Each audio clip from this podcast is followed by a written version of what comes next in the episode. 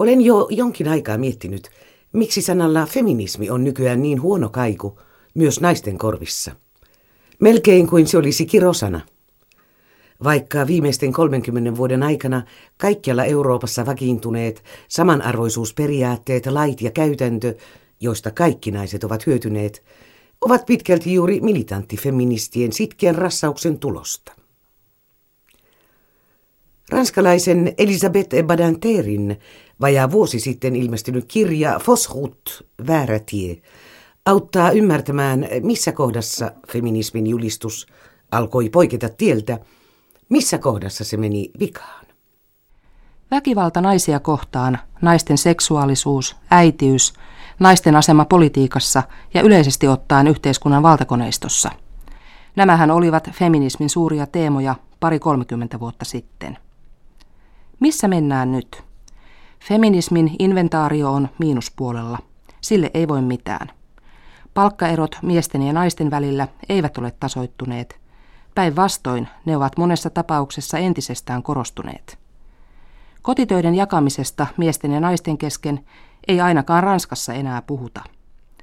Naiset ovat yhteiskunnallisen vallan kahvoista yhtä kaukana kuin ennenkin. Ja mikä pahinta, meidän entisten feministien tyttäret ovat sitä mieltä, ettei feminismillä ole mitään virkaa. Totta kai he kiittävät meitä feministien saavutuksista. Raskauden ehkäisyä, aborttia, avioeroa koskevista laista. Mutta samalla he syyttävät meitä siitä, ettemme olleet tarpeeksi äitejä, ettemme omistautuneet lapsille tarpeeksi. Elisabeth Badinter on tunnettu ranskalainen sosiologi, joka on omistanut naiskysymykselle monia teoksia. Tunnetuin hänen kirjoistaan on Un amour en plus, jonka kääntäisin näin yksi rakkauden muoto. Siinä Badinter kumoaa täysin käsitteen äidin vaisto. Äidin lastaan kohtaan osoittama huolenpito on hänen mielestään kulttuurin ja olosuhteiden luoma kiintymyksen osoitus, ei suinkaan mikään biologinen naisen sisään syntynyt vaisto. Ehkä juuri tästä syystä häntä niin kovin hermostuttaa nykyinen, myös monien feministien suosima tendenssi, että äidin pitäisi imettää lastaan kuukausikaupalla, omistautua lapselleen niin monta lapsen elämän ensivuotta kuin suinkin. Mahdollisuus syntyväisyyden säännöstelyyn ja että naiset voivat itse siitä päättää, on varmasti yksi naishistorian suurimpia vallankumouksia. Se tarkoittaa, että emme ole luonnon armoilla, vaan että voimme itse päättää. Se on kulttuurin voitto luonnosta. Kirjassani, jossa puhuin äidin vaistosta, todistin, että se oli 1700-luvulla keksitty, silloin juuri syntyvää porvarisyhteiskuntaa palveleva käsite, ei suinkaan biologinen totuus. Mutta viime aikoina on feministien keskuudessa jälleen palattu naisen ja äidin myyttiin. Tällä kertaa myytin tehtävänä on painottaa, miten erilaisia miehet ja naiset ovat. Ja miten juuri äitiys muka tekee naisesta moraalisesti paremman kuin mies. Ja kun kerran äiti, ei siis isä, on paras mitä lapsella voi olla, niin seurauksena on, että naisia yllytetään antamaan äidin maitoa niin kauan kuin mahdollista, omistautumaan lapselleen kokonaisvaltaisesti. Isät ovat tiessään ja nainen on taas oman biologisen kohtalonsa sinetöimä. Kiitos siitä lankeaa niin uusfeministeille kuin taantumuksellisille perheen pyhyyden valvojille. Feministit puolustavat kantaansa sillä, että juuri äitiys on naisen luovuuden suurin näyttö. Mutta he ovat samassa veneessä niiden kanssa, jotka vaativat, että naiset kotiin. Mikään ei ole muuttunut, jotkut sanovat. Päinvastoin on muuttunut pahempaan suuntaan, sanovat toiset.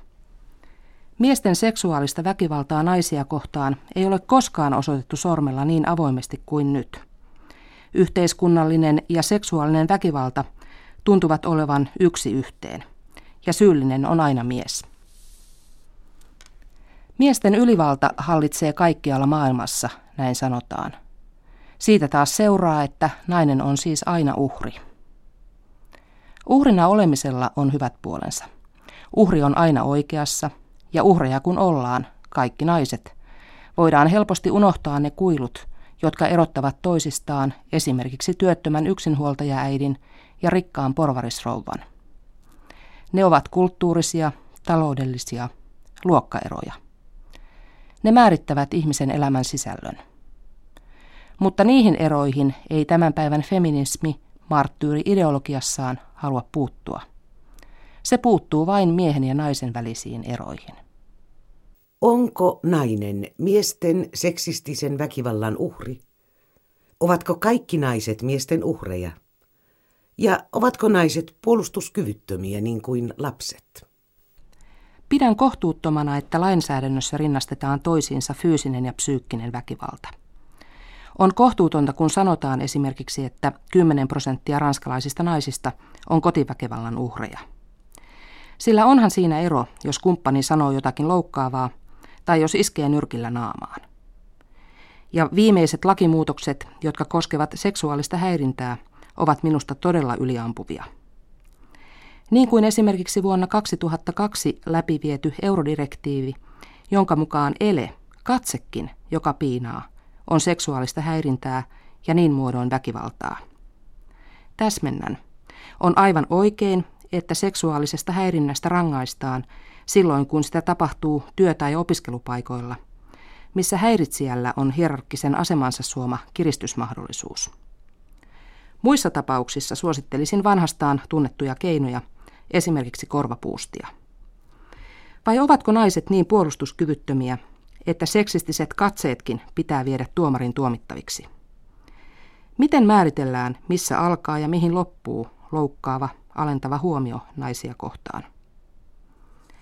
Tätä rataa kulkien päädytään siihen, että kaikki miehet ovat väkivaltaisia ja kaikki naiset uhreja.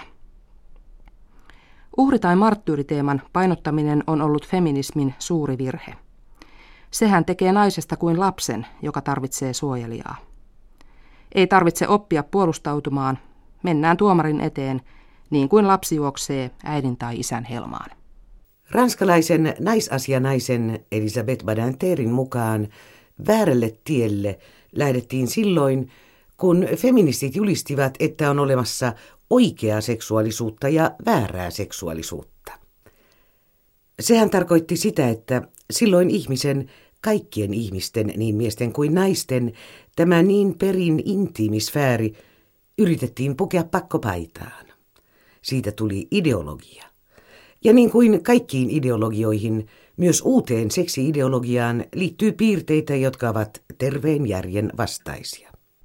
Ovat kaukana ne viime vuosisadan 60-luvun loppupuolen ajat, jolloin nuoret, niin tytöt kuin pojat, vaativat seksuaalisuuden vapautumista. Vapaa seksi toi tuloksenaan myös räikeän, banaalin seksin, niin että seksistä ja seksin symboleista on nyt tullut kulutusyhteiskunnan vetävin voima. Uusi feminismi vastaa tähän tarjoamalla niin sanottua naisten mallia. Se on kirkas, demokraattinen, selviin sopimuksiin perustuva seksuaalisuus. Se olisi pehmeää, turvallista seksiä. Mieleen tulevat fantasiat ja mahdolliset perversiot sovitaan yhdessä. Ja intohimot kesytetään. Se olisi todella tasa-arvoista seksiä, siis uniseksiä. Siinä ainoassa asiassa, missä uniseksiä ei voi olla. Ja taustalla on aina se käsitys, että naisten seksuaalisuus on oikeampaa, parempaa, koska se edellyttää tunnetta, hellyyttä, pitkää yhdessäoloa. Kun taas miesten seksuaalisuutta leimaa penetraatio, alistaminen, hyväksikäyttö. Entäpä ne naiset, jotka eivät tunnista itseään lainkaan tässä kuvassa? Elisabeth Badanterin mukaan niin sanotussa uusfeminismissä on hyvin paljon tosi vanhoillista ajattelua. Vastuullisina hän pitää ennen muuta tiettyjä radikaaleja yhdysvaltalaisia naisasiateoreetikkoja, joiden yliopistotasolla tekemät tutkimukset sitten päätyvät tiedotusvälineisiin usein karkeasti yksinkertaistettuina. Mutta ne jakavat silti sitä kummallista käsitystä, että olisi olemassa kaksi täysin erilaista maailmaa, miesten maailma ja naisten maailma, ja että muka ainut ulospääsytie olisi miesten uudelleen kouluttaminen. Jotkut yhdysvaltalaiset feministit väittävät, että heteroseksuaalinen sukupuoliakti on aina rinnastettavissa raiskaukseen. Mies ottaa, omistaa naisen. Niin kuin se olisi sotilaallinen operaatio, missä mies valtaa linnoituksen, jota nainen puolustaa. Tähän voisi helposti vastata, että miehet, jotka käyttäytyvät näin, ovat yksinkertaisesti vain huonoja rakastajia. Ja että naisella on meidän maailmassamme tuhat keinoa kertoa, mistä pitävät ja mistä eivät. Miten voi uudelleen kouluttaa vaistojen maailman? Se on osa jokaisen sisintä sfääriä, alitajunnan, fantasioiden maailmaa. Ja miten voi vaatia, että pitäisi vihdoinkin päästä eroon miesten arkaisesta seksuaalisuudesta, niin kuin jotkut heistä sanovat? Pitäisikö seksi modernisoida? Niin kuin seksi olisi muotikysymys. Taistelussaan puhtaan naisille ominaisen seksin puolesta Yhdysvaltojen feministit eivät ole kaihtaneet liittymästä yhteen konservatiivisten voimien kanssa. Niin kuin esimerkiksi kun 1980-luvulla vietiin läpi Ohion osavaltiossa feministien voimin ja republikaanien tukemana pornografian kieltävä laki, joka oli sitä luokkaa, että suuri osa klassista kirjallisuutta ja monet elokuvataiteen klassikot olisivat joutuneet roviolle. Amerikkalaisten radikaalifeministien guru Anne Reed Walking vertaa naisia keskitysleirien henkiin jääneisiin. Naiset olisivat siis survivors, miesten väkivallalta säästyneet uhrit. Kun yksilöllinen erityisyys on ainut mittapuu, ainut tavoite, on tuloksena se, että yleiset ja yhteiset arvot kärsivät. Niin myös naisasiassa. Onko nainen ensin kansalainen ja sitten nainen vai päinvastoin?